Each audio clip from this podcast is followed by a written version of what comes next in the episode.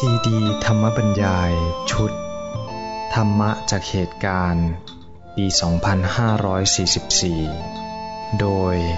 พระพรหมคุณาภรณ์ ปอ ประยุตโตวัดยานเวศกวันตำบลบางกระทึกอำเภอสามพรานจังหวัดนครปฐมเรื่องที่ยี่สิบเอ็ดวันเกิดเกิดให้เป็นบรรยายเมื่อวันที่สิบเก้าธันวาคมพุทธศักราชสองพันห้าร้อยสี่สิบสี่เจริญพรก็ขออนุโมทนา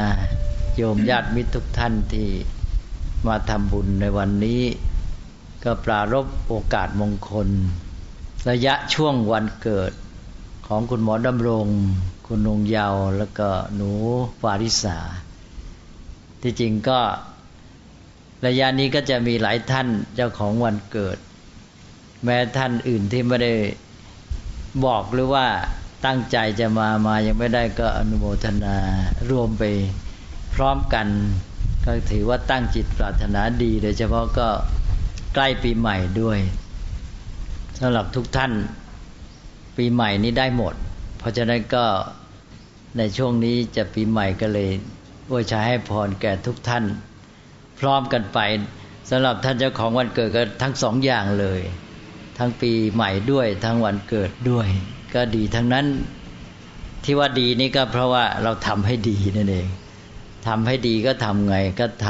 ำเริ่มตั้งแต่ทำใจให้ดีทำใจให้ดีทำใจให้ร่าเริงเบิกบานผ่องใสคิดดีก็เรียกว่าเป็นมโนกรรมที่เป็นบุญเป็นกุศลนี่แหละตอนนี้เป็นมงคลเกิดทันทีนี่พอใจดีสบายใจผ่องใสเบิกบานคิดในทางที่ดีตั้งใจดีว่าจะทำอะไรที่เป็นเรื่องดีๆต่อไปแล้วก็พูดดีแล้วก็ต่อจากนั้นที่สำคัญก็ทำออกมาข้างนอกก็ดีนี่ก็เป็นมงคลที่แท้จริงอันนี้เรื่องวันเกิดนี่ก็เป็นเรื่องธรรมดาของชีวิตนะทุกคนมามีชีวิตอยู่ในบัดนี้ก็เริ่มจากการเกิดเท่านั้นแต่นี้เวลาสำหรับชาวพุทธเราก็ปรารภอะไรก็ตามเนี่ยก็จะทำให้เป็นบุญเป็นกุศลทำให้เป็นเรื่องดีไปหมดอันนี้การทำให้ดีนี่สำหรับวันเกิดเราก็มองหาความหมายโดยทั่วไปก็จะมองว่าการทำบุญวันเกิดนั้นเอาหนึ่งก็เป็นเรื่องการเริ่มต้นที่ดีเพราะวันเกิดนี่คือการเริ่มต้นของชีวิตนี่ในแต่ละรอบปีนี่ทำบุญวันเกิดก็ถือว่าเริ่มต้นปีของอายุในเวลาต่อจากนี้ไปเริ่มกันใหม่อีกก็ให้เริ่มต้นดีเริ่มต้นดีด้วยการทำบุญทำกุศลก็เรียกว่าเป็นนิมิตให้เกิดความสุขความเจริญนี่ก็อย่างหนึ่งอีกอย่างหนึ่งก็คือบอกว่าเกิดอ่าเกิดก็เกิดไปแล้วนี่เราจะเกิดยังไงอีกท่านก็ทางพระก็บอกว่าเกิดได้เรื่อยแหละเพราะเวลานี้เราก็เกิดกันอยู่ตลอดเวลาที่เรามีชีวิตอยู่ได้เราก็เกิดตลอดเวลาถ้าเราไม่มีการเกิดตลอดเวลาเราก็อยู่ไม่ได้นี่การเกิดเนี่ยมีทั้งรูปธรรมนามธรรมในทางนามธรรมเนี่ยกลับเห็นง่ายในกรณีนี้ก็คือการเกิดทางจิตใจโยมก็จะพูดกันอยู่เสมอในทางที่ดีจะเกิดความสุขเกิดความสดชื่นเกิดปีติเกิดความเบิกบานใจนะเกิดเมตตาเกิดศรัทธาเกิดทั้งนั้นน่ะเนี่ยที่เราเป็นอยู่กันเนี่ยเดี๋ยวก็เกิดอันโน้นนี่ก็เกิดอันนี้ก็คือเกิดกุศลหรืออกุศลในใจถ้าในทางไม่ดีก็เช่นเกิดความโกรธเนี่ยเกิดความกลัวอันนี้ไม่ดีท่านเรียกว่าเป็นอกุศลนี้เมื่อถึงวันเกิดก็เลยเป็นเครื่องเตือนใจสำหรับชาวพุทธเนี่ยบอกว่าให้เกิดดีๆนะเกิดดีๆแล้วก็เกิดกุศลในใจเราก็มาตั้งใจทำใจให้เกิดความสุขเกิดปิติเกิดศรัทธาเกิดเมตตาเกิดความสดชื่นเกิดความอิ่มใจเบิกบานใจเนี่ยถ้าเกิดอย่างนี้ได้เรื่อยและต่อไปก็มีความสุขความเจริญแน่นอนเพราะนั้นวิธีดำเนินชีวิตอย่างหนึ่งก็คือเกิดให้ดีทำใจของเราเนี่ยให้มีการเกิดของกุศล และการเกิดที่ประเสริฐสุดก็คือการเกิดของกุศลพอใจเกิดกุศลจะเป็นด้านความรู้สึกที่สบายผ่องใสเอิบอิ่มเบิกบานใจก็ตามหรือเป็นคุณธรรมความคิดที่ดีว่าจะทำโน่นทำนี่ที่เป็นการช่วยเหลือกันเอื้อเฟื้อกันทำสิ่งที่ดีงามทั้งหลายเนี่ยเกิดอันนี้แล้วมีผลดีเท่านั้นเลยก็มีความหมายเป็นการเริ่มต้นที่ดีไปด้วยพอเกิดอย่างนี้แล้วต่อไปเราก็ออกสู่การกระทำการปฏิบัติให้ดีไปหมดแล้วถ้าเราเกิดจิตอย่างนี้บ่อยๆเนี่ยจิตจะคุ้นเป็นนิสัยคือคนเรานี่เราอยู่ด้วยความเคยชินเป็นใหญ่เราไม่ค่อยรู้ตัวหรอกเราอยู่กันเนี่ยเราทำไปตามความเคยชินเราจะมีปฏิกิริยาพูดกับใครจะเดินยังไงอะไรต่างๆเนี่ยมีเหตุการณ์อะไรเกิดขึ้นเราจะตอบสนองอย่างไรเนี่ยเรามักจะทำตามความเคยชินนี่ก่อนที่จะเกิดความเคยชินก็ต้องมีการสั่งสมคือทำบ่อยๆบ่อยๆบ่อยจนไม่รู้ตัวนี่ท่านบอกว่าถ้าปล่อยไปอย่างเงี้ยก็มันจะเคยชินโดยไม่แน่นอนหรือว่าร้ายบ้างดีบ้างเนี่ยเราก็ไม่เป็นตัวของตัวเองท่านก็เลยบอกว่าให้มีเจตนาที่ดีตั้งใจสร้างความเคยชินที่ดีความเคยชินที่เกิดขึ้นเนี่ยท่านเรียกว่าวาสนาซึ่งเป็นความหมายที่แท้เดิมไม่ใช่ความหมายในภาษาไทยวาสนาก็คือความเคยชินตั้งแต่ของจิตใจตลอดจนอาการแสดงออกที่จนกลายเป็นลักษณะประจำตัวนี่ใครมีความเคยชินอย่างไรก็เป็นวาสนาคนนั้นอย่างนั้นใช่ป่ะพบเห็นอะไรก็คนนี้สั่งสมจิตใจชอบทางนี้มีของเลือกสองสามอย่างคนนี้ชอบอย่างนี้ก็จะหันเข้าหาสิ่งนั้นแม้แต่ไปตลาดไปร้านค้าเนี่ยคนหนึ่งชอบหนังสือไปที่นั่นมีร้านค้าหลายอย่างห้างอาจจะเป็นห้างสรรพสินค้าคนหนึ่งเดินไปด้วยกันคนหนึ่งเข้าร้านหนังสืออีกคนหนึ่งเข้าร้านขายของเครื่องใช้ในครัวอะไรเงี้ยอีกคนหนึ่งเข้าร้านขายของฟุ่มเฟือยอะไรเนี่ยอันนี้ก็นี่แหละเรียกว่าวาสนาพาไปละคือใครสั่งสมมายังไงก็ไปตามนั้นแล้ววาสนาตัวเนี้ยจะเป็นตัวที่ทำให้ผันแปรชีวิตของเราพระท่านมองวาสนาในความหมายอย่างนี้เนี่ยเพราะนั้นวาสนานี่แหละที่สำคัญที่ทำให้เราเป็นอย่างนั้นอย่างนี้โดยไม่รู้ตัวท่านก็เลยบอกว่าให้เราเนี่ยมาตั้งใจสร้างวาสนาสร้างได้เนี่ยของคนไทยเราบอกว่าวาสนานี่แข่งกันไม่ได้แต่ว่าพระนี่ให้แก้ไขได้ปรับปรุงวาสนาเพราะมันอยู่ที่ตัวเราแต่ว่ายากหน่อยความเคยชินนี่แก้ยากมาแต่ก็แก้ได้ก็ปรับปรุงได้ถ้าเราทำแล้วก็จะมีผลดีต่อชีวิตพระพุทธเจ้าและพระอรหันต์นั้นเป็นผู้ที่พ้นอำนาจวาสนาพ้นได้เลยบ่อนไม่ได้ไม่ต้องการพระพุทธเจ้านี่เป็นผู้ที่ละกิเลสพร้อมทั้งวาสนาได้หมดไม่อยู่ใต้อำนาจความเคยชินจะอยู่ด้วยสติปัญญานี่เรื่องของคนสามัญก็คือพยายามแก้ไขวาสนาที่ไม่ดีแล้วก็ปรับปรุงสร้างวาสนาให้เป็นไปในทางที่ดีก็คือนี่แหละในการที่เราตั้งใจทำจิตใจให้เกิดเป็นกุศลอยู่เสมอต่อไปจิตก็เคยชินอย่างคนที่เคยชินในการปรุงแต่งไม่ดีเนี่ยไปนั่งไหนเดี๋ยวก็ไปเก็บเอาอารมณ์ที่ผ่านมาที่กระทบกระทั่งทางตาทางหูจมูกลิ้นอะไรแล้วก็มาครุ่นคิดก็กระทบกระทั่งใจตัวเองไม่สบายทีนี้เรารู้ตัวมีสติยั้งเลยถ้าหากว่าเกิดความคิดอะไรเริ่มไม่ดีขึ้นมาเนี่ยหยุดแล้วก็ไปนึกเอาสติเนี่ยไปจับก็คือระลึกเอาสิ่งที่ดีขึ้นมาระลึกขึ้นมาแล้วก็ทำจิตใจให้สบายปรุงแต่งในทางที่ดีคิดในทางที่ดีต่อไปจิตก็จะเคยพอไปนั่งไหนอยู่เงียบจิตก็จะสบายนึกถึงเรื่องที่ดีๆมีความสุขอันนี้คนเราเนี่ยสร้างความสุขได้สร้างวาสนาให้กับตัวเองได้สร้างวิถีชีวิตได้ก็โดยการกระทำอย่างเงี้ยก็การที่ให้เกิดบ่อยๆในสิ่งที่ดีงามฉะนั้นการเกิดนี่ก็เป็นนิมิตมีความหมายว่าให้ชาวพุทธเนี่ยได้คติได้ประโยชน์จากวันเกิดถ้าญาติโยมนำวิธีปฏิบัติทางพระไปใช้จริงๆเนี่ยวันเกิดจะมีประโยชน์แน่นอนจะเป็นบุญเป็นกุศลทำให้เกิดความเจริญงอกงามอย่างน้อยก็เตือนตัวเองว่า เราให้เกิดแต่กุศลนะเราจะไม่ยอมเกิดอกุศลใจจะขุ่นมัวเศร้าหมองไม่เอาเท่านั้นเพราะนั้นจึงมีหลักที่แสดงพัฒนาการของจิตใจว่าหนึ่งให้มีปราโมทย์ความร่าเริงเบิกบานใจสองมีปิติความอิ่มใจสามมีปัสสัทธิความสงบเย็นผ่อนคลายกายใจสี่ก็มีสุขนะความคล่องโปร่งใจแล้วก็สมาธิความมีใจแน่วแน่สงบมั่นคงไม่หวั่นไหวไม่ถูกอารมณ์ต่างๆมารบกวนเนี่ยถ้าทำได้แล้วก็ก็จะเป็นจิตใจที่เจริญงอกงามในธรรมสภาวะจิตห้าประการเนี่ยโยมจำไว้เลยเป็นประจำพระพุทธเจ้าจะตรัสบ่อยว่าเวลาปฏิบัติธรรมถูกต้องแล้วเนี่ยพิสูจน์ได้อย่างหนึ่งคือเกิดสภาพจิตห้าประการถ้าใครไม่เกิดแสดงว่าการปฏิบัติยังไม่ก้าวหน้า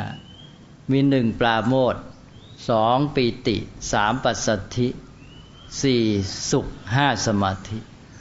พอถ้าตัวนี้มาแล้วทีนี้ปัญญาจะผ่องใสแล้วจะคิดจะอะไรก็จะเดินหน้าไปในการปฏิบัติธรรมก้าวไปสู่โพธิญาณก็จะเดินหน้าไปได้ดีอันนั้นก็วันเกิดก็ให้ได้นี่แหละอย่างน้อยได้ห้าประการนี้ก็คุ้มเลยเนี่ยจะชีวิตเจริญงอกงามมีความสุขแน่นอนนี่ความเกิดนี่พูดได้หลายอย่างหลายแง่เลยมีความหมายเยอะแยะเลยความเกิดนี่ความหมายอย่างหนึ่งก็คือเป็นจุดต่อเชื่อมไม่ใช่ว่าเกิดนี่เริ่มต้นใหม่ไม่มีอะไรนะที่เหลือเราเกิดเนี่ยเป็นจุดเชื่อมต่อแล้วถ้าใช้เป็น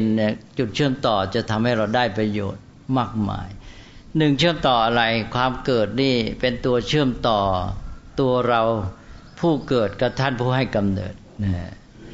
ดังนั้นทันทีที่ใครคนหนึ่งเกิดเนี่ยอีกคนหนึ่งเกิดด้วยคือ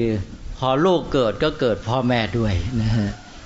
คนหนึ่งยังไม่ทันเป็นพ่อแม่พอมีลูกเกิดปั๊บตัวเองก็เกิดเป็นพ่อแม่ทันทีดังนั้นวันเกิดของตัวเองเนี่ยเป็นวันเกิดของคุณพ่อคุณแม่ด้วยนั้นวันเกิดเนี่ยในแง่หนึ่งก็เป็นวันที่ระลึกถึงบิดามารดานะก็จะเป็นตัวเชื่อมให้เราเนี่ยมีความผูกพันกับท่านผู้ให้กำเนิดคุณพ่อคุณแม่แล้วก็จะมีความสุขร่วมกันอย่างลูกเนี่ยพอถึงวันเกิดก็นึกถึงท่านผู้ให้กำเนิดก็คือคุณพ่อคุณแม่เราก็มามีความสุขร่วมกันและโยงจากพ่อแม่ก็โยงไปหาคนอื่นอีกที่เกี่ยวข้องพี่น้องปู่ย่าตายายอะไรต่ออะไรเนี่ยสัมพันธ์กันไปหมดเลยได้ผลอันหนึ่งหนึ่งขึ้นมานี่ความเกิดนี่เป็นตัวต่อแล้วก็เชื่อมนะอันที่หนึ่งทีนี้สองก็ตัวเกิดนี่เชื่อมอะไรเชื่อมไปถึงพื้นฐานของเราเช่นเราเกิดเป็นคนไทยเนี่ยชีวิตของเราที่เป็นพื้นเดิมนะรากฐานของเราก็คือวัฒนธรรมไทยเราเกิดมาท่ามกลางอันเนี้ยวัฒนธรรมไทยก็หล่อหลอมชีวิตของเราเราก็ต้องรู้จักเอาประโยชน์จากวัฒนธรรมไทยสองต่อไปจากนั้นเราก็ก้าวไปข้างหน้าเราอาจจะพบวัฒนธรรมภายนอกความเจริญอะไรต่างๆเนี่ยถ้าเราใช้ประโยชน์เป็นเราก็ต้องได้ทั้งสองหนึ่งเรามีพื้นฐานของเราที่มั่นคงให้การเกิดนี่เป็นตัวที่เราเนี่ยยึดหลักฐานของเราไว้ได้ด้วยรากฐานทางวัฒนธรรมของเรามีไว้เราไม่ละทิ้งได้ส่วนที่ดีเอามาทำตัวให้เป็นพื้นฐานที่มั่นคงสองสิ่งใหม่ๆเราก้าวไปรับก้าวไปทำก้าวไปสร้างสรรค์ถ้าเราได้ทั้งสองด้านเนี่ยเราก็มีความเจริญงอกงามพื้นฐานก็ดีแล้วสามารถก้าวไปข้างหน้าด้วยอันนี้ก็หมายความว่าไม่ให้ขาดทั้ง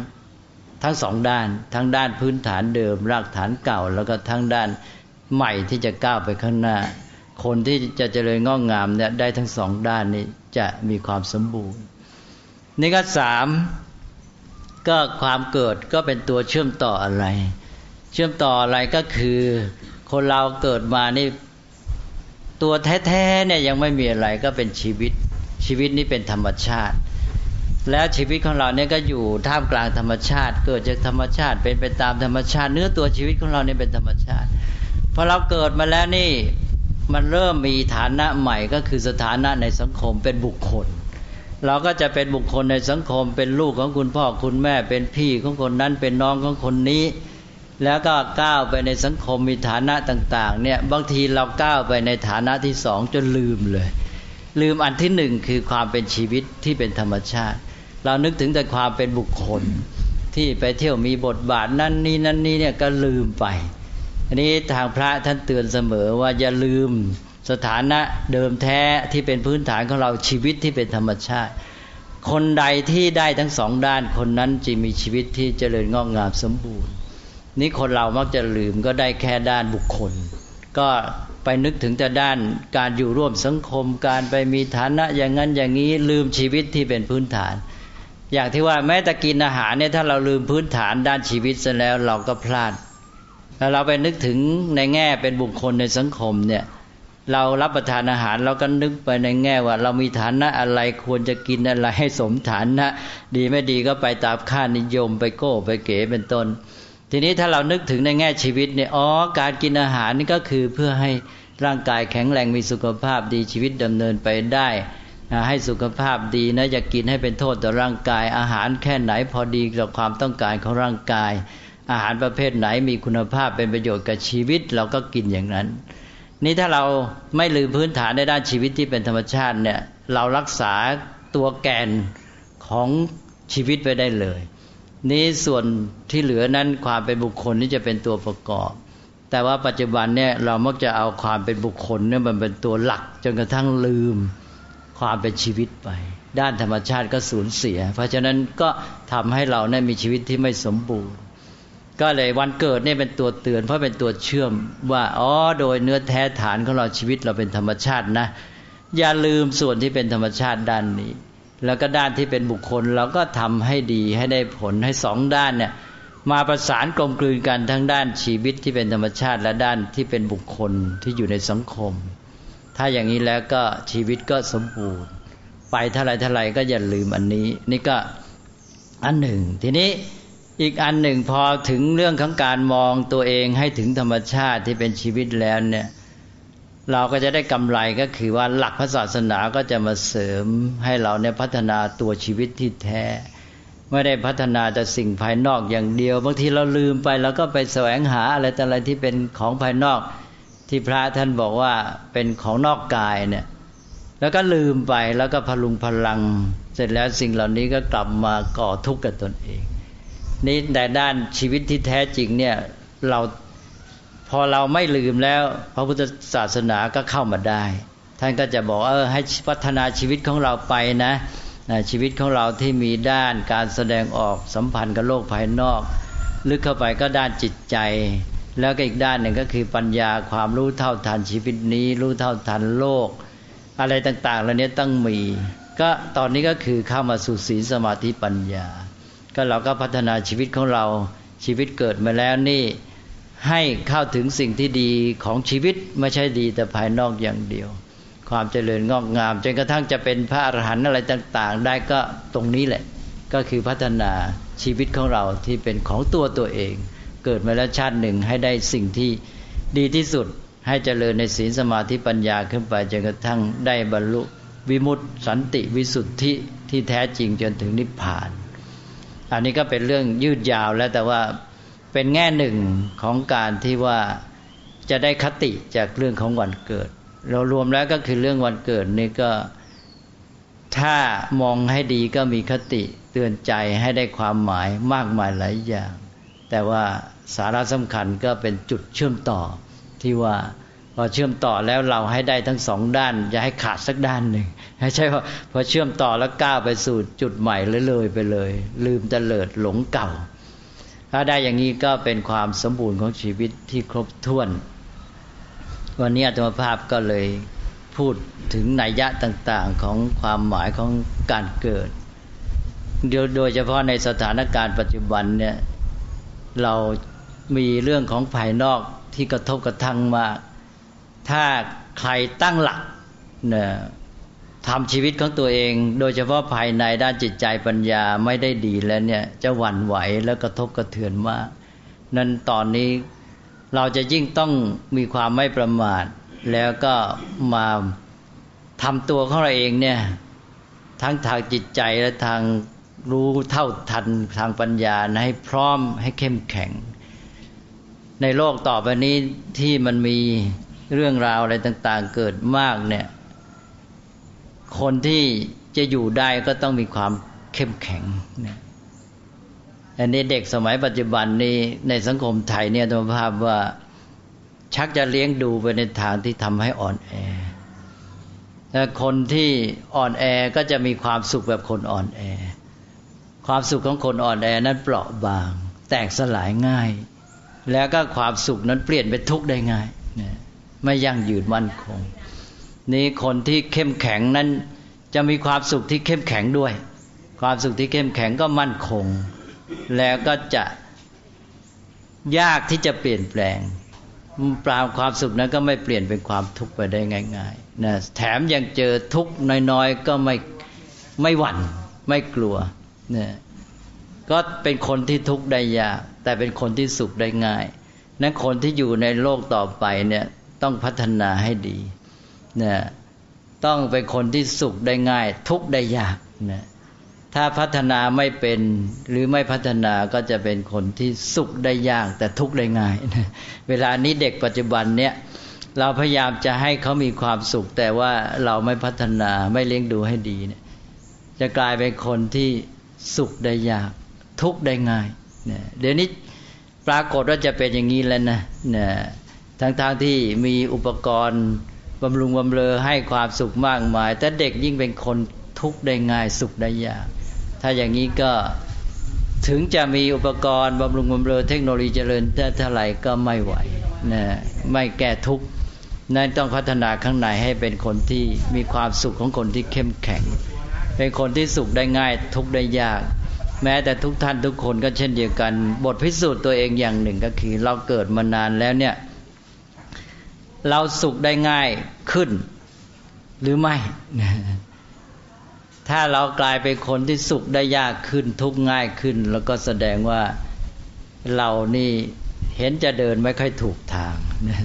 เพราะฉะนั้นต้องตรวจตราดูตัวเองเนี่ยอยู่นานๆก็สุขได้ง่ายทุกข์ได้ยากตอนเกิดใหม่ๆเป็นเด็กนิดสุขได้ง่าย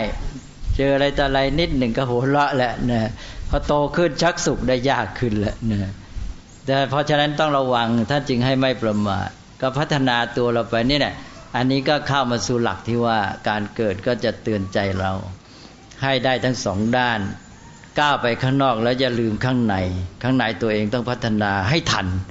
สร้างความเข้มแข็งที่จะอยู่กับภาวะภายนอกได้อย่างดีที่สุดความเข้มแข็งพัฒนาภายในพัฒนาจิตใจพัฒนาปัญญาด้วยในที่สุดก็ข้างนอกมาเท่าไหร่มีแต่ได้ส่วนที่ดีก็เป็นประโยชน์ยิ่งมีความสุขก็เป็นอันว่าวันเกิดนี้ก็มีความหมายที่ดีงามแล้วก็มาเป็นคติแก่ตัวเราโดยเฉพาะท่านเจ้าของวันเกิดที่จะได้ประโยชน์มากมายหลายประการตอนนี้อัตภาพก็ขออนุโมทนาคุณหมอแล้วก็คุณองค์ยาวหนูวาริสาเจ้าของวันเกิดในระยะนี้และโยมญาติมิตรทุกท่านที่จะเดินทางเข้าไปในปีใหม่สองพันห้าร้อยสี่สิบห้าร่วมกันทุกท่านเนี่ยก็ขอให้ทุกท่านมีพลังกายพลังใจพลังปัญญาพลังความสามัคคีที่เข้มแข็งพร้อมที่จะเดินก้าวหน้าไปได้ประสบความสำเร็จและความสุขยิ่งยิ่งขึ้นไปให้ปีใหม่นี้เป็นมงคลที่แท้จริงมงคลสมกับความหมายที่ว่าสิ่งที่นำมาซึ่งความสุขความเจริญก็ขอให้ปีใหม่ที่เป็นมงคลนั้นนำความสุขความเจริญมาให้กโยมญาติมิตรทุกท่านรัตนัตยานุภาเวนะรัตนัตยเตชะสาได้เดชานุภาพคุณพระรัตนตรัยพร้อมทั้งบุญกุศลที่ได้บำเพ็ญตั้งแต่จิตใจที่ดีเกิดศรัทธาเกิดเมตตาไมตรีเป็นต้นนี้จงนำมาซึ่งความเกิดแห่งกุศลยิ่งขึ้นไปเช่นเกิดความสุขเกิดความเอิบอิ่มใจร่าเริงเบิกบานใจเป็นต้นไปขอทุกท่านจงพรั่งพร้อมด้วยจตุรพิธพรชัยมีความสำเร็จความสุขในสิ่งที่มุ่งมา่ปรารถนาให้สำเร็จประโยชน์สุขยิ่งยิ่งขึ้นไปมีความงอกงามร่มเย็นเป็นสุขในพระธรรมของพระสัมมาสัมพุทธเจ้าโดยทั่วกันทุกท่านตลอดการทุกเมื่อตลอดปีใหม่นี้และตลอดไปเทินโยมมีอะไรจะคุยบ้างล่ะแต่ตอนนี้ก็เคยพูดเป็นครั้งคราวเพราะวาสนาเนี่ยคนไทยเข้าใจผิดเยอะเลยบอก วาสนานี่ก็ลอยมาจากฟ้าคือใช้มาจนผิดเนี่ยเลยคลาดเคลื่อนนี่ความหมายเดิมของท่านนี่มันเป็นเรื่องที่เอามาใช้ปรับปรุงแก้ไขเลยว่าแต่ว่าตามปกตินี่ท่านไม่ให้อยู่ด้วยความเคยชินเพราะฉะนั้นพระอรหันต์นี่จะละวาสนาแต่ว่าพระอรหันต์จะละวาสนาได้ไม่เท่ากันเพราะนั้นพระอรหันต์ก็จึงมีความแตกต่างนี่พระอรหันต์ที่สามารถมากจะละได้หมดเลยพระพุทธเจ้านี่ละได้หมดไม่อยู่ได้วาสนาแหละเอาท่านคนธรรมดานี่ก็ต้องพยายามฝึกหัดสร้างวาสนาเลยพรต้องฝึกละวาสนาที่ไม่ดีด้วยแล้วตรวจตราตัวเองด้วยถ้าถ้าแก้วาสนาได้แล้ววาสนาที่เราเข้าใจภาษาไทยก็จะดีด้วยด้วยเพราะวาสนาตัวนี้แหละที่มันคุมชีวิตเราเนี่ยเรามักจะไม่มองและชีวิตของเราก็เนี่ยตัวพื้นฐานเลยพอเนี่ยคนเราลืมว่าคนเรามีสองด้านพร้อมกันเนี่ยหนึ่งชีวิตสองบุคคลเป็นในเวลาเดียวกันสองอย่างถ้าเราไม่ลืมนะว่าเราเป็นชีวิตด้วยเนี่ยมันจะคอยบอกเราหลายอย่างเลยแล้วเราก็อย่างที่ว่าสมบูรณ์ปราโมทย์ปราโมทย์ปีติปัสสัทธิอันที่สามปัสสัทธิตรงตรงข้ามกับความเครียดไงเลยไม่เครียดไม่เครียดปัสสัทธิความผ่อนคลายผ่อนคลายสบายและสุขแล้วก็สมาธิห้าตัวโยมท่องไว้เลยให้มีในใจจนกระทั่งมันเข้าครองใจคือถ้าเรานั่งคิดถึงเรื่องไม่ดีบ่อยๆเนี่ยใจเราขุ่นมัวเศร้าหมองพอนั่งปุบที่ไหนมันมาเลยมันชินคล้ายๆว่าสร้างร่องให้มันเดินแล้วเนี่ยมันก็มาชินเกินกระทั่งว่าความทุกข์เนี่ยครองใจเราเลยท่านเรียกว่ามีทุกข์เป็นเจ้าเรือนภาษาโบราณเขาเรียกว่างั้นมีทุกข์เป็นเจ้าเรือนเราไม่ยอมให้ทุกข์เป็นเจ้าเรือนเราก็เอาสุขเป็นเจ้าเรือนใช่ไหมเลยว่านั่งที่ไหนก็คิดแต่เรื่องดีสบายใจเลยปราโมทย์กับปีตินี่แตกต่างกันต่างกันนะเลยพรต่างกันเยอะปราโมทย์นี่เป็นความร่าเริงเบิกบานปกติเรื่อยๆปีติคือเวลามีอะไรที่รู้สึกว่าได้ก้าวหน้าหรือสำเร็จขึ้นไปคล้ายๆว่าเหมือนกับคนทั่วไปมีปีติที่เรียกว่าจะได้อะไรก็จะปีติ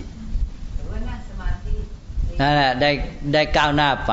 รู้สึกว่าก้าวหน้าไปก็จะเกิดปีตินั่นแหละร่าเริงเบิกบานเป็นประจำทำเรื่อยๆทำจนชินจนเป็นวาสนาเลยเลยก็ทำให้ปราโมทย์ปีติปัสสัทธิเป็นวาสนาของเราเนี่ยก็จะชีวิตดีงามเลยพรเอาละขอโมทนา